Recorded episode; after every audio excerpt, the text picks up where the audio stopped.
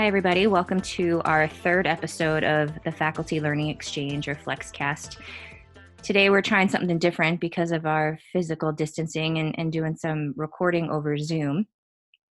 So, hopefully, the audio is okay, um, but we are excited to get together um, virtually and talk about some things um, that we think are going to be relevant to everybody trying to work from home and, and leading a team from home and just trying to stay connected. So, as always, I have um, Amber Rice from Emergency Medicine here and Mari Ricker from Family and Community Medicine here. And our special guest today is Dr. Victoria Maizes. Dr. Maizes is the executive director for the Andrew Weil Center for Integrative Medicine and the um, chief for the Division of Integrative Medicine. We're very grateful for you uh, to have you join us, Victoria. Thanks so much for inviting me.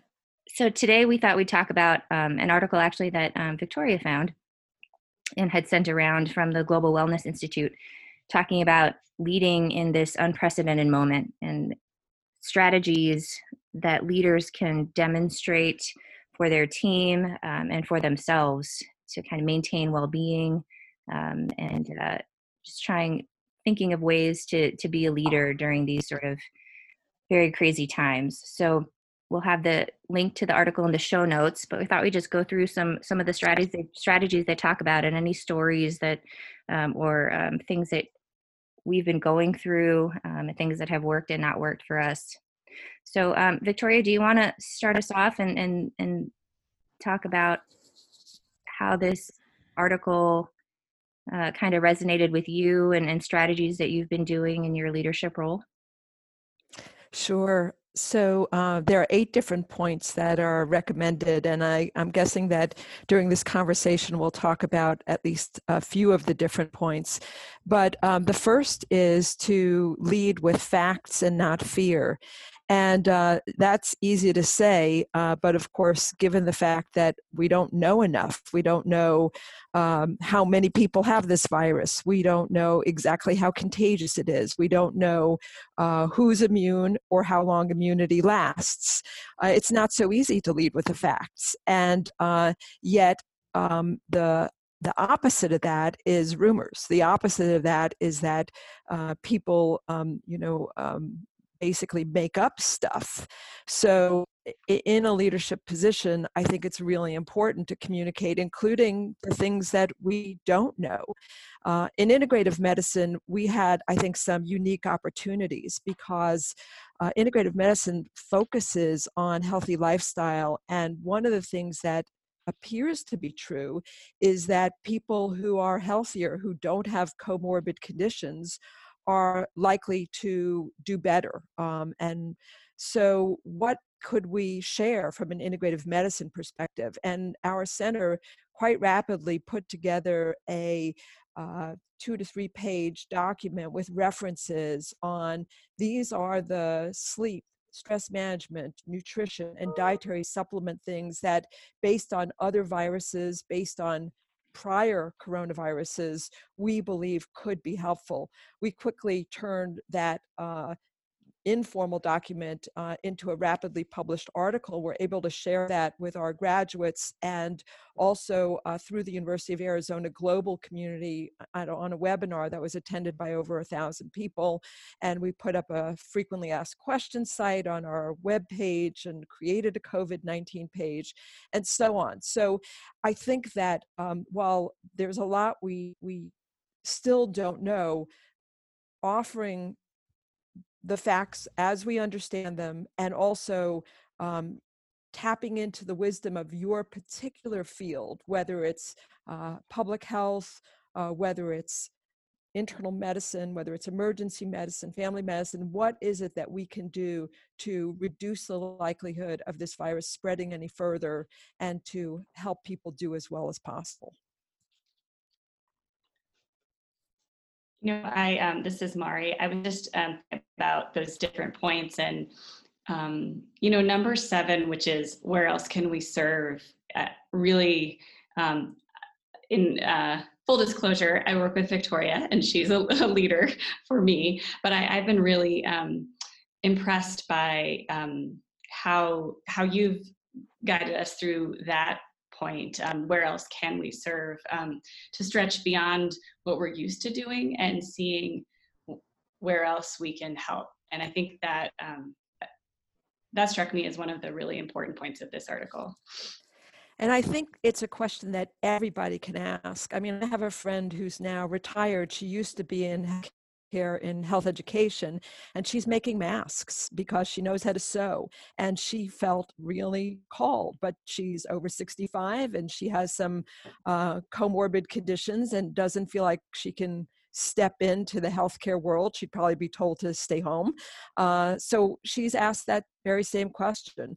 Um, our center, which has been very focused on training health professionals, we felt we had a really urgent role to be more available to the public. And so in addition to the article that we published, we wrote um, up a page for the public in lay language.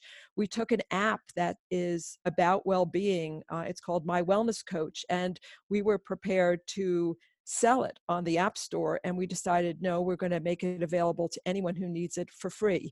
Uh, we made a lot of our courses free. We asked some of our uh, faculty to film from their homes short podcasts. Some of them are medical information, but some of them are how to exercise at home, done by one of our staff members. So I think this question of how can I serve is a question that hopefully all of us can find an answer to, even if the answer is I'm calling every loved one I can think of who is feeling isolated is sheltering alone or sheltering with someone they don't get along with and i'm going to be part of their support system at this time. Yeah this is amber and i as i read through the article um, i think what, what sort of struck me was when i got towards the end of it and um, it starts to talk about plans for recovery um, and we sort of reached this point i think for a lot of us where it's very high stress. We've been moving a thousand miles a minute. There's information coming at you so fast. And you have, it feels like uh, we've been in like a dead out sprint for a month. And now it's starting to reach the point where we're all starting to realize that this isn't a sprint, this is going to be a marathon.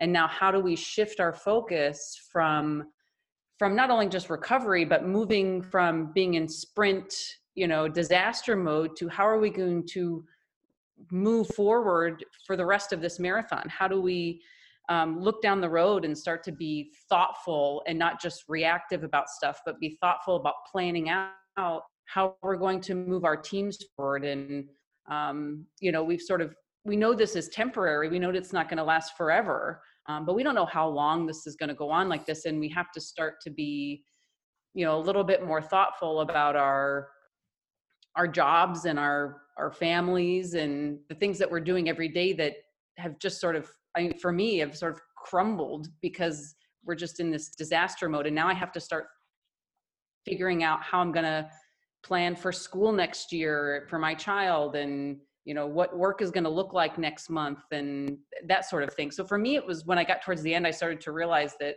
this isn't you know we can't treat this like a sprint anymore. We're going to have to figure out how to move forward um, in a way that's a little bit healthier than maybe what we've been doing. You know, Amber, I'm really glad you brought that up on a lot of levels. Um, I, I, think the points you made are so important. Um, people do train very differently for a marathon and for a sprint, and I completely agree. This is a marathon. Um, I, I, think that there's um, so many directions we could take this, but I want to take it in two. One is um, at our center, um, you know we are focused on integrative medicine which you all know is not the status quo in medicine and so we are in the midst of a conversation about given the obvious flaws in our healthcare system how could we bring integrative medicine in a larger way into the future. We focus so much on lifestyle. We teach people uh, motivational interviewing, which is a communication style that helps people find their own innate motivation to make change.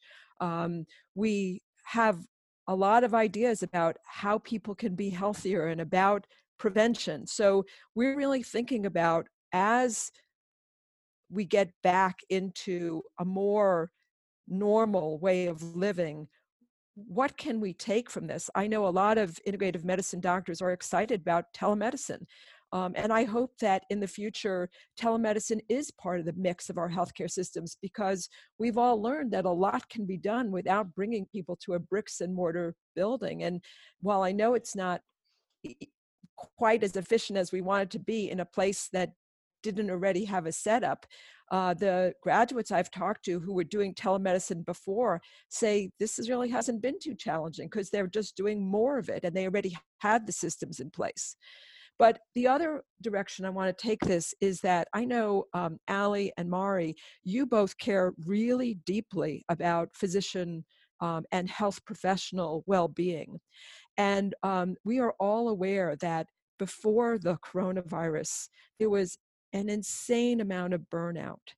And in the face of this pandemic and this crisis, people have responded to that deep calling that brought us into medicine and healthcare to begin with and we've you know come forward to serve. Look at all the people who were retired in new york and new jersey who've had their licenses reinstated so that they can serve. This is a deep calling. And yet on the other side now we're going to have people who were burned out to begin with and now in some cases have you know gone through some horrific months of uh, extreme the extremes of healthcare, of taking care of lots of people who are extremely ill and many who die, and some who die alone and without the support of their family. And so I think on top of burnout, we may have PTSD, or we may have exhaustion or despair or incredible grief. And I think we have to start preparing for how we're going to take care of our healthcare providers collectively at the other side.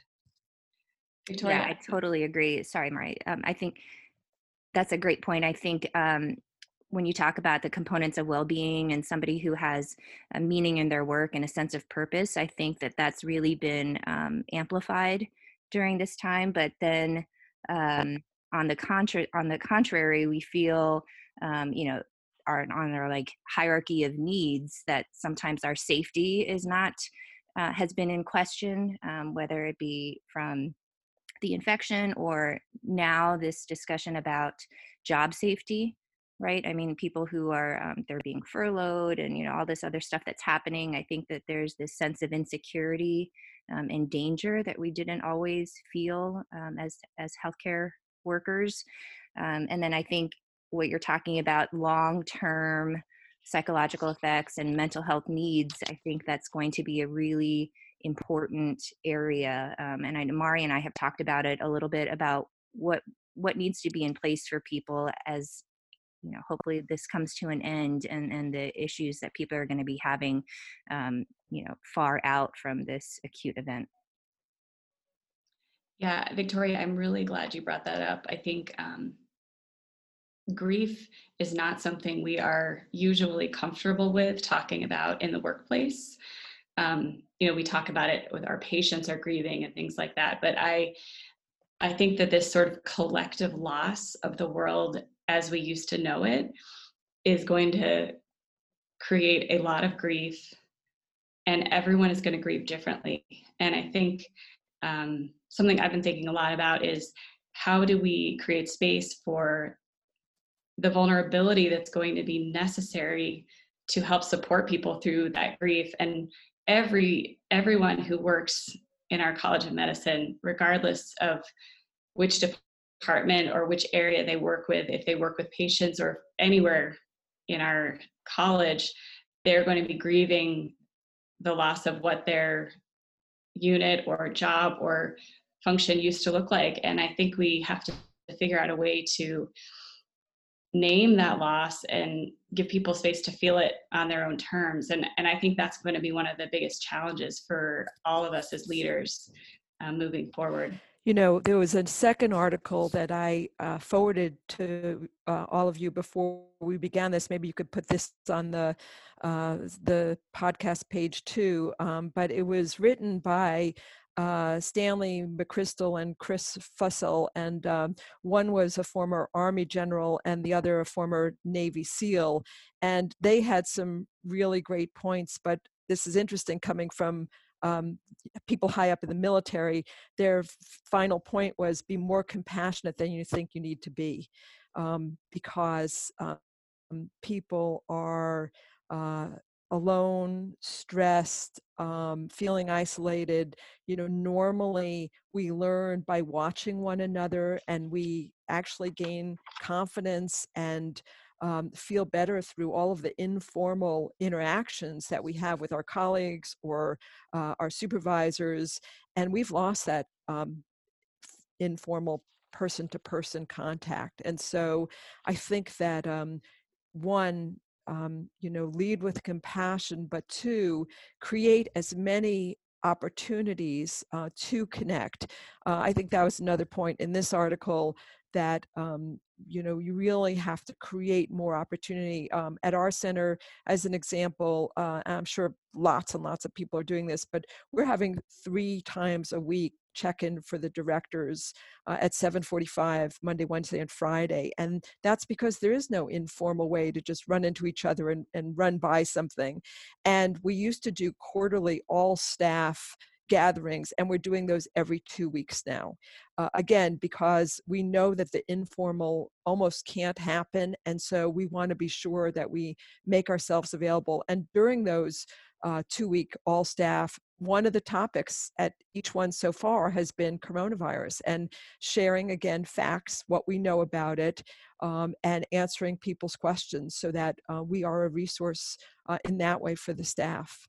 Yeah, I think that one of the things that has that I've noticed in that, especially those of us who are in healthcare who are, um, you know, seeing sick patients and you know dealing with patients over the phone and um, seeing some of the ways that people are truly suffering, um, we get stuck in this um, comparative mode where we feel like we can't feel sad about you know our kids missing graduation or we can't feel sad about you know, uh, you know, missing out on a family vacation that we wanted to because people are dying, and you have to realize that. I mean, pain is pain, and you know, not only are people dealing with um, sick patients in their work lives and, and stress in their work lives, but we also have things that we're grieving at home too. And I, I think it's sometimes hard for people to talk about that because they feel some sort of shame or guilt in discussing things that they they're worried that other people will feel are insignificant compared to the you know the disaster going on around us and i think that that becomes hard for people to talk about um, because you feel i don't know almost guilty in a sense to say you know oh, i'm really bummed out about not being able to go out to happy hour and you're like well it's okay to be bummed out about that but i think that's hard yeah. for people to talk I, I think that's a great point. And um, I think that, um, you know, um, there are losses at all sorts of levels. And I, I know um, when I've thought about the medical students not getting to have, you know, um, their graduation, I know an alternative is being planned, but, you know, I remember sitting on the stage. Uh, we had our graduation. I went to UCSF uh, at the Opera House in San Francisco, which is just a magnificent building, and I just rem- and and all of us, uh, all the graduates sat on the stage, and all of um, the audience were our family and friends, and you know our parents and spouses came up to hood us and and and i think they don't get to have you know that experience the culmination of so much work um a good friend of mine's daughter is mourning that she won't have her college graduation. One of my son's friends was um, supposed to get married. His wedding got canceled. I mean, there are a lot of losses, and um, um, I think you're absolutely right. You know, it's hard to sort of say, I don't get to graduate when you hear about someone else's grandparent dying, and yet it is a real loss. I think, in addition to normalizing grief and normalizing the experience that we're all having, um, also normalizing the new world that we're living in and expectations. And I was on a meeting with my team this week, and we just kind of stopped in the middle of the meeting and, and talked about how um, it's okay to change your expectations of how productive you're going to be working from home, managing homeschooling, um, managing taking care of family members, delivering groceries, picking up um, medications for elderly folks in your life and just readjusting those self expectations and pacing. Um, setting that example i think ourselves as leaders and really verbalizing that to our team so that they aren't continuing to be hard on themselves for not being as productive as they usually are.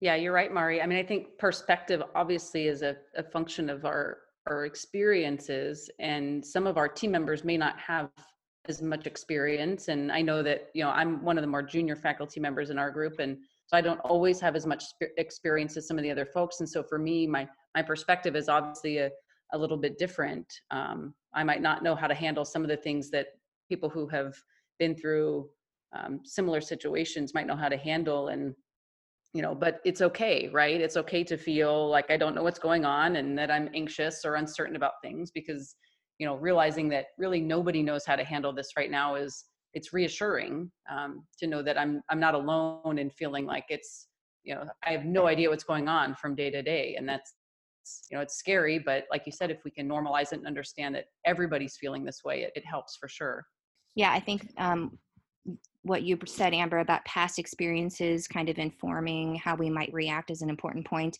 There was another resource I found um, from the George Washington University Center for Faculty Excellence, and it was about leading during a crisis and remotely.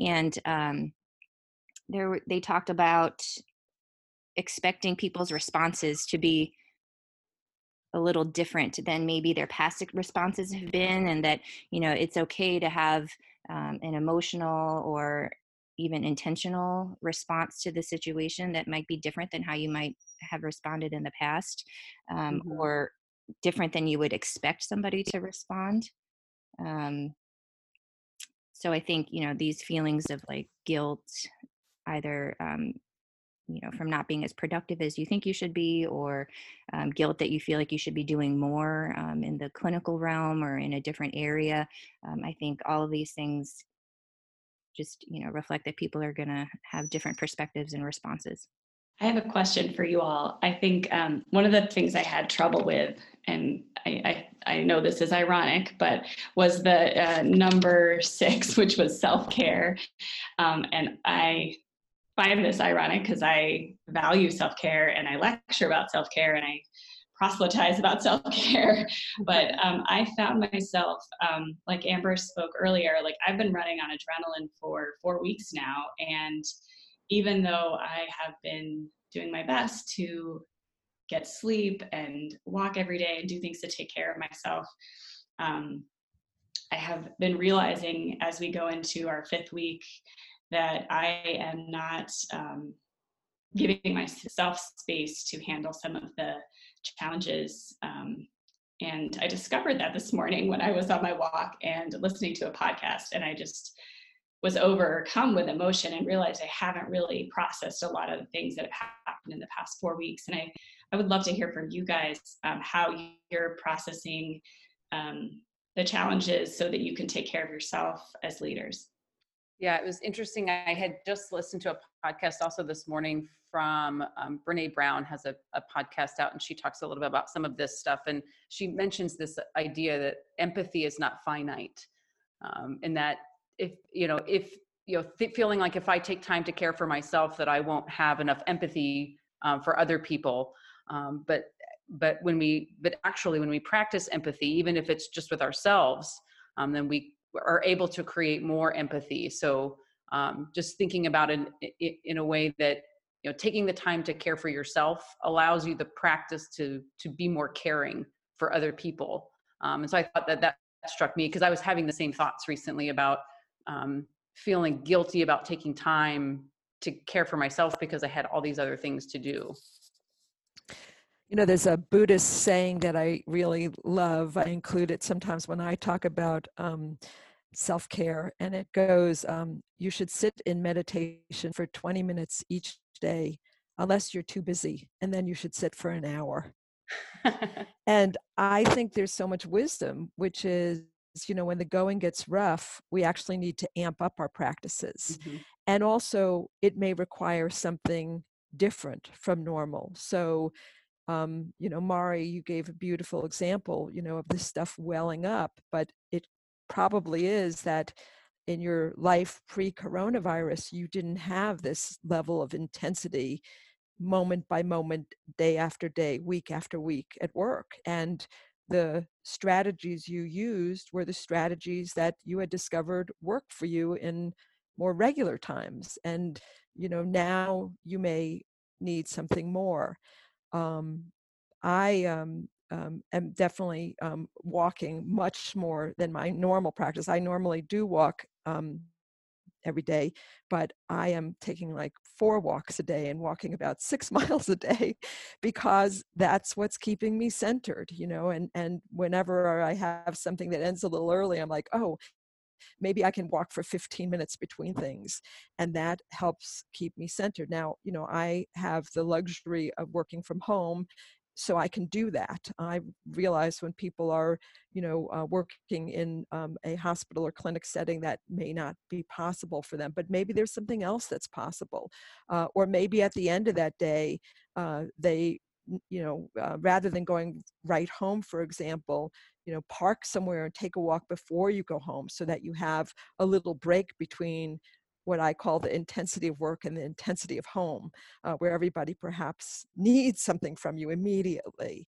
Uh, I think um, making space for, others um, and encouraging others um, to find more routes or different routes uh, because this pandem- pandemic may call for different things.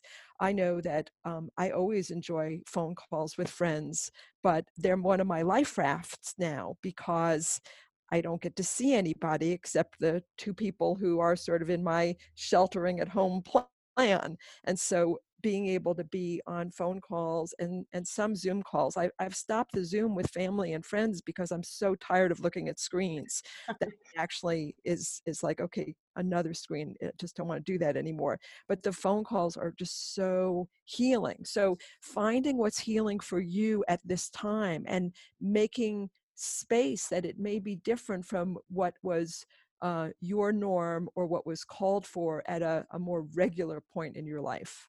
Mari, yeah. have you come up with anything that you've that you've well, learned has been helpful for you? Because I mean, I struggle with this, and I'm I'm no good at it. But well, I think um, I think Victoria is right in that you know the things that we used to use don't always work. I mean, I'm I'm an extrovert, so you know, check on your extrovert friends; they're not okay. and uh, I was going, you know, I love, you know, your children are often your teachers. So I was um, going on a walk with my 11 year old one evening and she saw a little kid through a fence in our neighborhood and she was just drawn to him. She's like we have to just run to his house. I want to just wave and say hi through the fence. And and i said something. I said you know i think jenna that's because you're an extrovert. You're missing your friends. And she said what's an extrovert? And mm. i said well it's someone who gets energy from being around others. And she's like yep that's me 100% and it made me realize how um, how much that is affecting me and so i think um, you know part of it's recognizing that that's one of the things that i used to use to really process um, and now having to i think you know meditate more like the meditation example i need to sort of double down in my um, connection. Live lives and ways you know the human connection sort of is everything and i need to figure out alternative ways to do that and and put them in place. And so i i haven't figured it out but i think i have have to figure that out.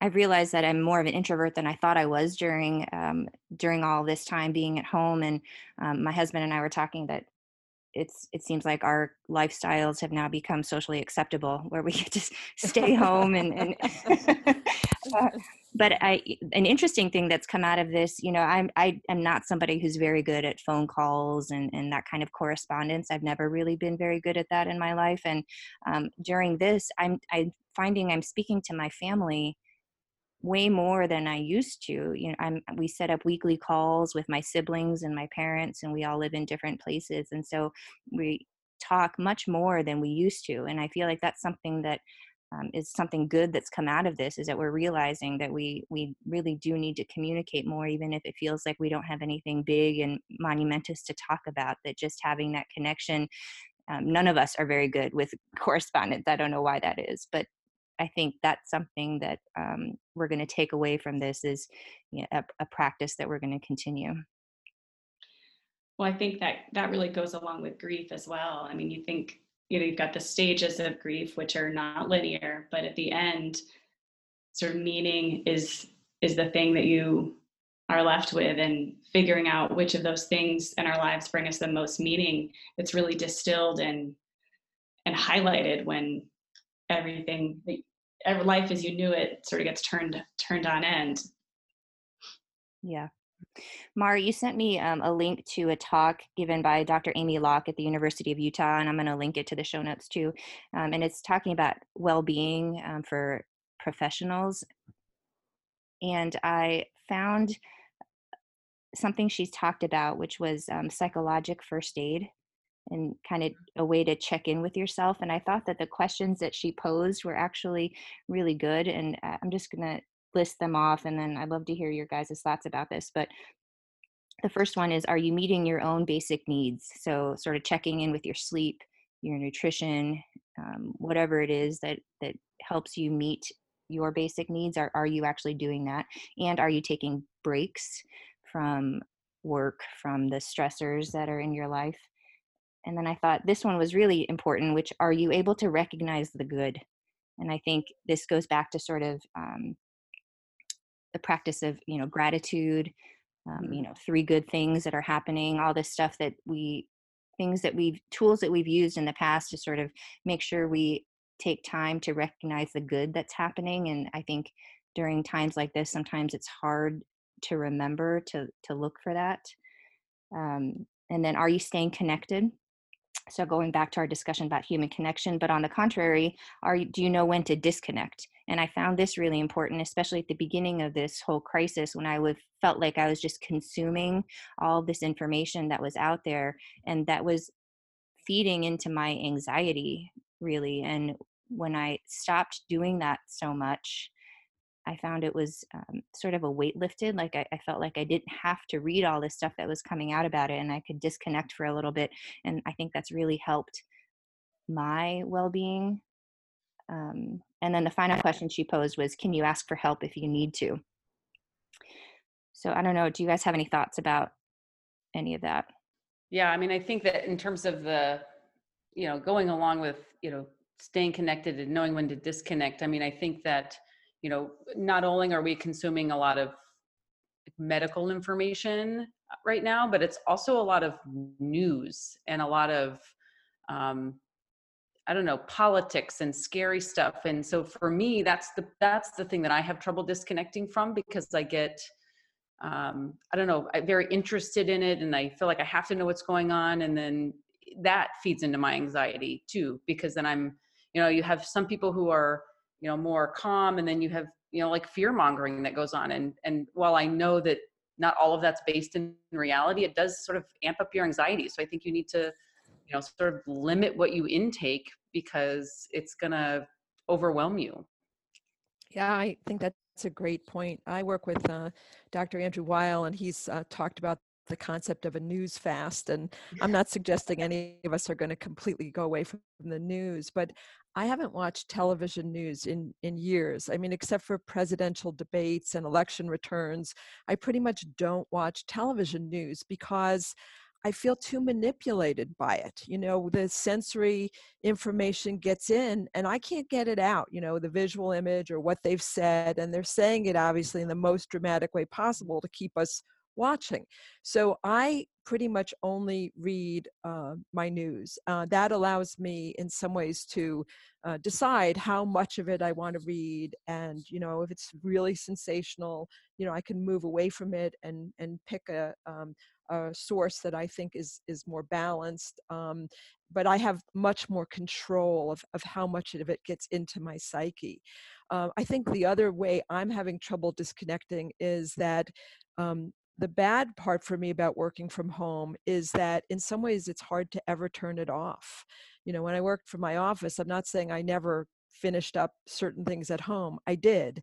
But my work for the most part was taking place in my office. And, you know, now it's like um, so easy to just never stop in some ways. And it always feels like there's something else that's compelling uh, and important to read, or another email to send, or a little more, more work to do to prepare for that uh, lecture that's going to be on Zoom or whatever it might be. And and so you know i'm trying to develop better boundaries about that but i i really feel like right now that um, is a miss mm-hmm. so i think since this is a, a conversation about leadership um, it is really important to uh, communicate as often as you can um, uh, people aren't seeing you uh, they're anxious in a variety of ways and uh, finding your voice uh, and the way in which you want to communicate.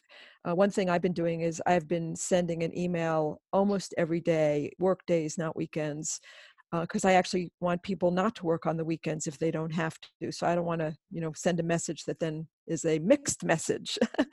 but um, um, and you know, I I try to uh, give updates in those um, daily messages about things that we're doing at the center, I pretty much always include a poem or a quote or something that um, might lift people's spirits. I put it at the end. People who don't like the poems and quotes can let it go.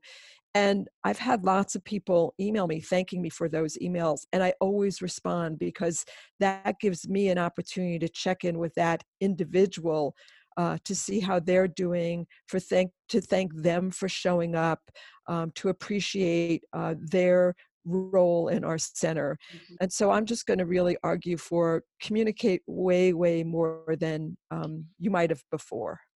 All right. Well, thank you all for a really great discussion. And just to sort of bring bring it home, we like to end with sort of our three main points for our discussion. So I think the first thing to mention would be human connection. So during this time when we're not really seeing everybody that we would normally see and and and getting that in-person kind of informal check-ins that Victoria was talking about to really try to over communicate communicate more than you think you should or than you normally would um, and and really just work on fostering and promoting connection with people.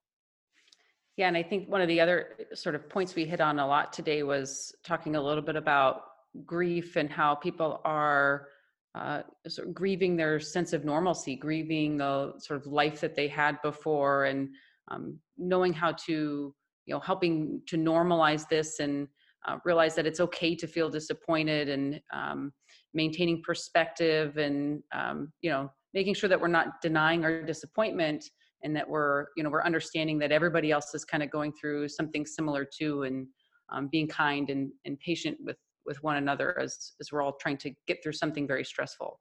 And also that now is just as important to prioritize self-care and recognizing that sleep exercise stress management have always been a part of self-care but the world we're living in is different and so the things that you need to care for yourself might look a little bit different and to to try and figure out what those things what those things are so that you can take care of yourself and take care of your teams I think I one think, of the meta things that we've talked about without labeling it as such is that um, we are role models. You know, we're also experiencing the loss, grief, stress, anxiety, mm-hmm. um, struggle to be healthy uh, that the people who are on our teams are experiencing. Mm-hmm. And so our job is to be honest about that at the same time as encouraging people and at the same time as doing our own work on it. Great. Well, thank you all. Victoria, thank you so much for being our guest and spending a little more time on Zoom. well, I didn't have to do the video part, and I'm sitting on my floor. So I'm glad we did it audio, but um, thanks for having me. It was really um, a pleasure to talk with you about this topic, and I think it's a really important topic. So thanks. Yeah. And thank you, Amber and Mari, as always. Thank you. Take good care of yourselves. Stay healthy. Yeah. And we'll talk to you guys next time.